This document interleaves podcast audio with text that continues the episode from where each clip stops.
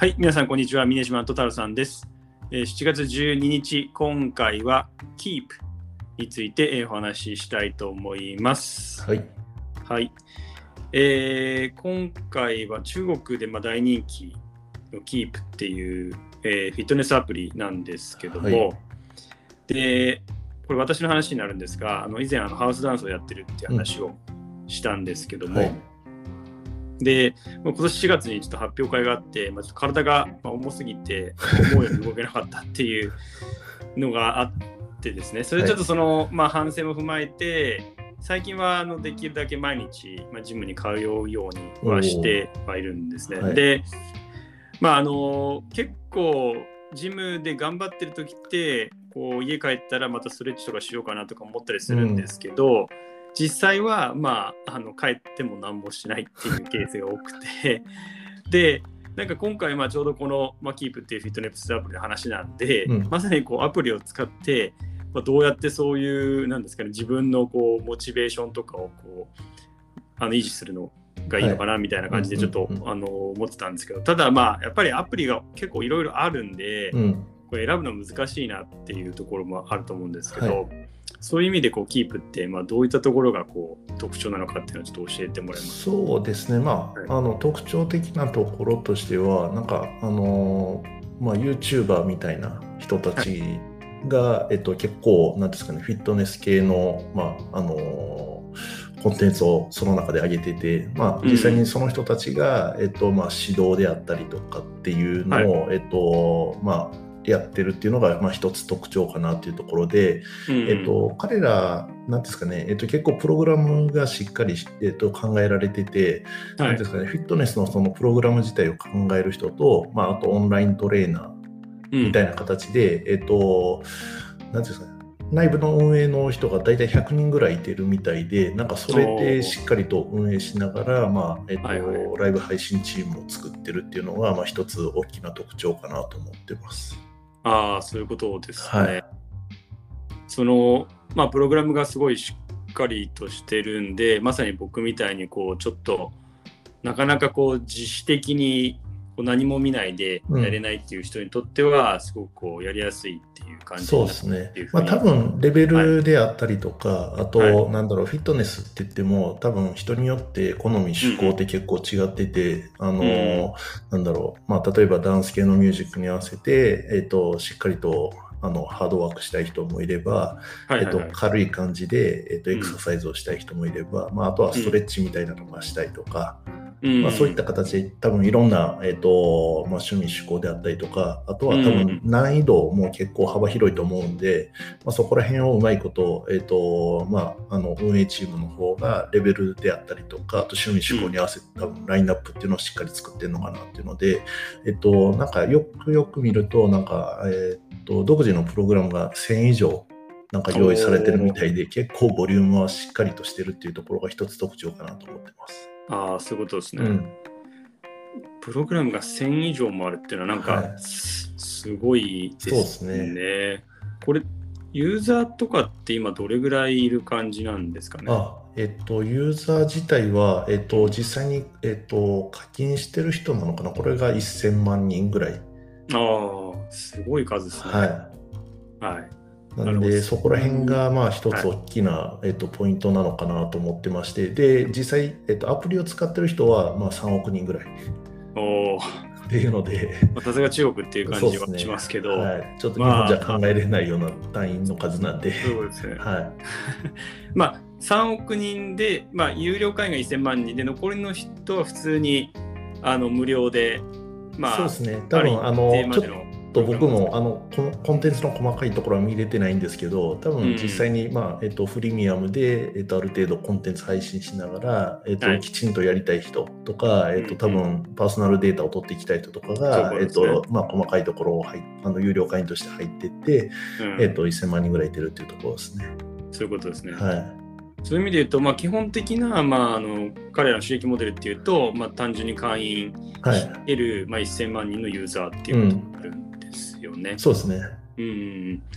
これ、まあ、それ以外のこうビジネス、まあ、エコシステムとか、そういったところってなんか考えられたりしてる、そうですね、彼ら、多分アメリカで、えっと、一つ流行ってるサービスがあって、それに近いところをやってるのかなっていうのがあるんですけど、うん、あのビジネスモデルとしては、えっと、オンラインでも、えっと、提供しつつ、えっと、リアルで、えっと、なんですかね、まあ、例えばバイクみたいなのを販売したりとか、あとは健康志向向けのスナックとかあのプロテイン系みたいなものを提供して、でそれで、えーと、両方で多分あの収益化っていうのをしてるのかなと思いますね。ああそういうことですね。はい、なるほどなるほど。結構このフィットネスアプリとか、はい、あ結構文化圏によって特徴が、まあ、違うのかなと思ってまして、うん、でまああの面白かったのがブリッジの記事で、はい国別のフィットネスクラブあたりの人口あたりの会員数っていうのが示されていて、うんはい、米国が20%っていうところで、うん、まあ、結構多いなっていうところで、まあ、ただ、まあ、実感として自分もアメリカに行って、まあ、ゴールドジムとか一時期行ってたこともあるんで、うん、なんとなくわかるなっていうのが一つと。で日本はちなみに3%なんですけどあそんな少ないですね、はい、驚きがですね中国は0.3%なんですね。でこれなんでこんな少ないのかなと思って調べてみたらあるあの中国生まれで、うん、えー、まあ、中国で生まれ育って、まあ、アメリカに移住したっていう人が説明してたんですけど、はい、一ついごめんなさい5つ理由があって1つ目が、はい、そもそも教育の中で体育の優先順位が低いっていうことらしいです。これちょっと興味深いなっていう感じですけど、で2つ目はもう3つ目ちょっとまあ同時に話しますけど、はいあの見た目よりまあ体の中の健康を重視するっていうところで、うん、まあ、特にまあ当然高齢者ですけど太,、はい、太極拳とかやるとか、うんうん、あと筋トレとかっていうよりはどっちかっていうと食後の散歩とか、うん、そういう感じらしいんですね。あそうなんだ、うん、で、まあ、4つ目はと正しいフィットネス教育が確立されてないっていうところで、うん、まあ、これ、まあ、逆に言えばこのキープっていうところにつながってくるのかなって感じはしますけど、で最後に5つ目がまあちょっとジムの会員料金がい、まあ、異様に高いっていう。まあ多分需要がアメリカほどいないないので、はい、あの逆にそういう需要供給のバランスで高くなってるみたいなところ言ってたんですけど、うん、じゃあまあどちらかっていうと、まあ、お金持ってる人たち向けのサービスに特化してるとか、はい、まあちょっとなんかそういうのにわざわざお金を払いたい人向けだからまあ高価格帯になってるってことですね。そう。なんで多分、うん、なんでこうキープみたいにこう家でまあ、自分のペースで、はい、まあ、そんなに高い料金払わずに、うん、まあ、できる方が手軽でいいよねってことになったのかなって思ってるんですけど、結構このサービス自体あれですか？あの歴史もそんなに古いものじゃないって感じなんですか、そうですね、なんか、えっと、2014年に、えっと、なんか、まあ、在宅用のなんかワークアウト動画みたいなのを提供するっていうので、なんかスタートしたみたいなんですけど、えっと、まあ、そう言っても、えっと、3年で1億人ぐらい、まあ、ユーザー獲得したとかっていう情報を見つけたんで、まあ、それなりになんか日本じゃ考えられないようなスピードで、まあ、スケールはしてるのかなっていうのはありますね。で、なんか、よくよく見ていくと、結構彼らのビジネス自体、結構なんかアップダウン激しいみたいで、アップダウンっていうか、えっと、その事業を膨らましていく中で、はいはい、えっとまあ、例えば、なんていうんですかね、都市型のフィットネスクラブであったりとか、はいはい、まあ、あと家庭向けのなんかフィットネス器具とかいろいろやってたりとかしたんですけど、まあ、実際には、うん、あのそれの一部をまあ廃止したりとか、縮小したりとかっていうので、あのなんか戦略構築をえっと、やり直したりとかっていうので、まあ、彼らの中では結構トライアンドエラーをしてる中で、まあ、今のあのオンラインと、まあ、あとは何ですかね、まあ、それに付随する、まあ、バイクであったりとか、あとアパレル、うんうん、まあ、リストバンドみたいな形のものをあの販売するっていう方向性で、なんか今言ってるっぽい感じですね。そういうことです。なんか確かに、はい、まあ、さっきのその、なぜそんなにこう筋トレとか別に興味がないかっていう意味で考えると、うんはい、彼ら自身もそのフィットネスクラブを運営してたんですけど、うん、それ自体は、まあ、なかなか軌道にそうですね。あったっていうことで、はい、やっぱり大あの大事なのはこう在宅でやっぱりできて、うん、でそれをおそらくそのまあなんだろうライニングマシンとか、はい、まあ、そういうのってこうデータも取って自分がこう可視化していくことで、うん、そうですね。多分そこら辺かなと思いますね、モチベーションが上がってきた、はい、そういうところはちょっとあれですかね、まあ、文化的な面っていうか国民性みたいのも少しあるっていう、うん、そうですね。なんかまあ先ほど話してたその体育の授業のプライオリティがそもそも低くてっていうところにも若干紐づいてるのかもしれないですけど、やっぱり、なんだろう、どう運動していいのかとかっていうのが、まあ、まだその文化的に根付いてない中で、やっぱり、まあ、あの、美味しいご飯とか食べてると、まあ、太ってきたりとかっていう中で、痩せたいとかっていうのは、多分、なんだろう、そのフィットネスとはまだ、フィットネスっていうか、えっと、筋トレとはまた別のところであって、そういうところで多分、あの、この、なんですかね、オンラインで、やるであったりとか、あとなんかバイクを乗って運動するとかっていうので、えっとまあ、ダイエットに近いような感覚でなんか始めてるのかなって僕はちょっと捉えたところあるんですけど。ああ、そういうことですね。はい、別にムキムキになりたいわけじゃなくて、はい、まあ、健康でいたいっていうところに近いってことです。ねうんはい、確かにその目的の部分も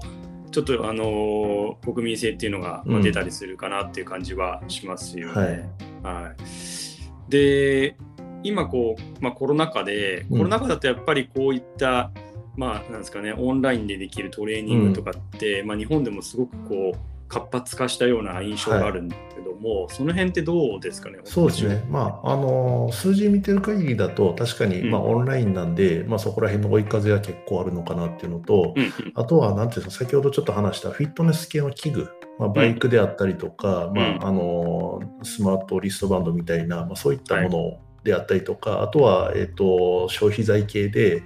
えっと、プロテインであったりとか、あのエナジーバーみたいなのも多分売ってると思うんですけど、うん、なんかそこら辺が、あの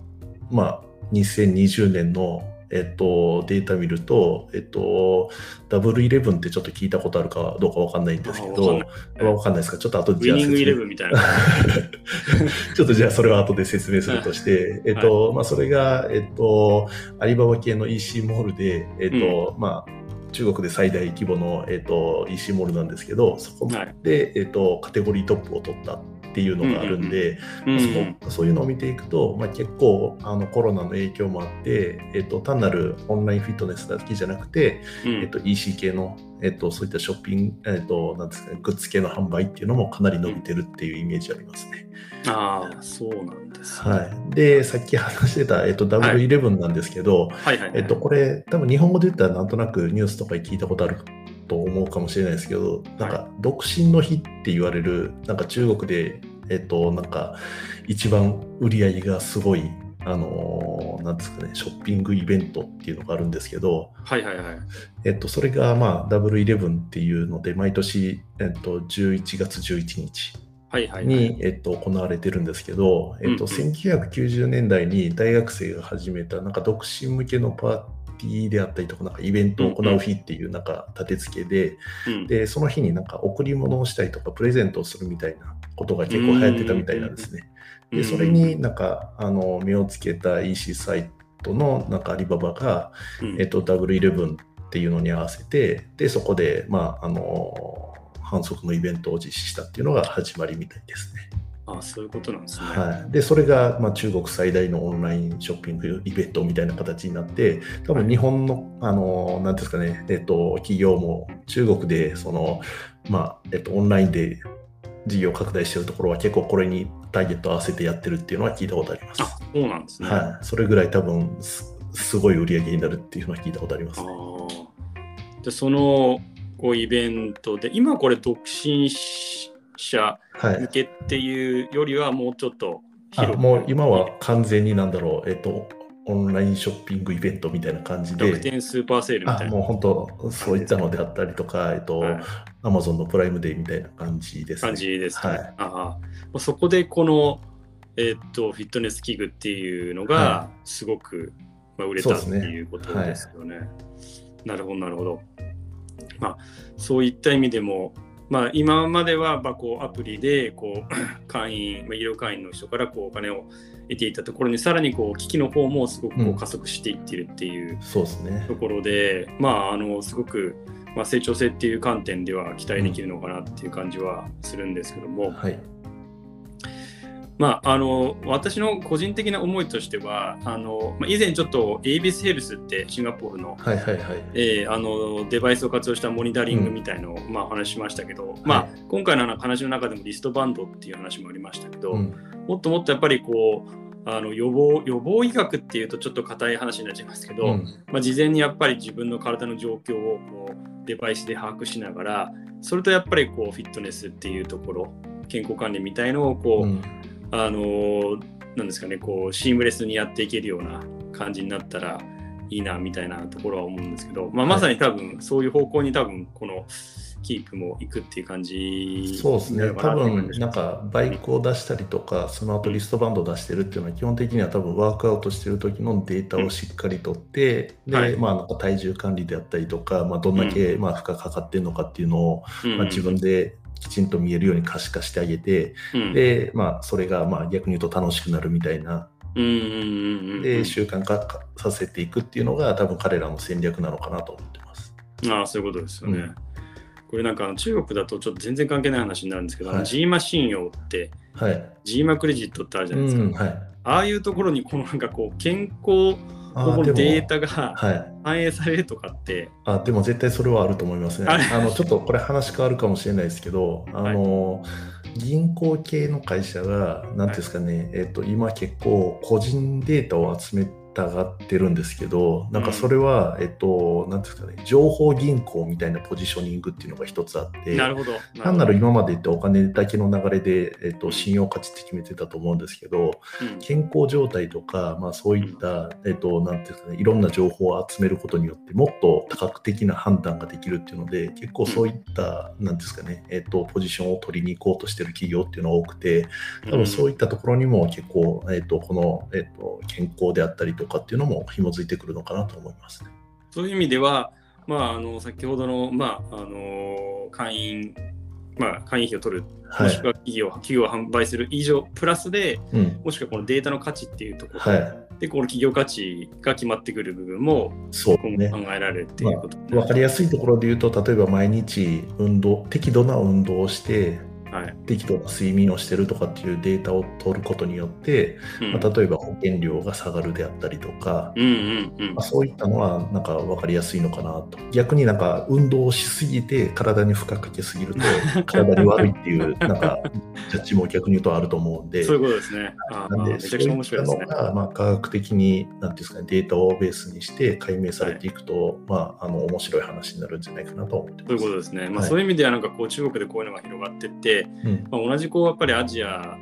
人の日本人っていうことを考えると、どちらかというと、やっぱ欧米人に比べると、うんまあ、当然近いところがあると思うんで、はいそういったこうデータが集まってこういろんな分析がされて、はいそれが今後、まあ、日本の方にもこううまくこう波及されたりとかするっていうのもちょっと期待したいなとは、個人的には思いますね。そうですね。はい。ありがとうございます。えー本日7月12日は、えキープについてお話ししました。明日7月13日は、バイジュ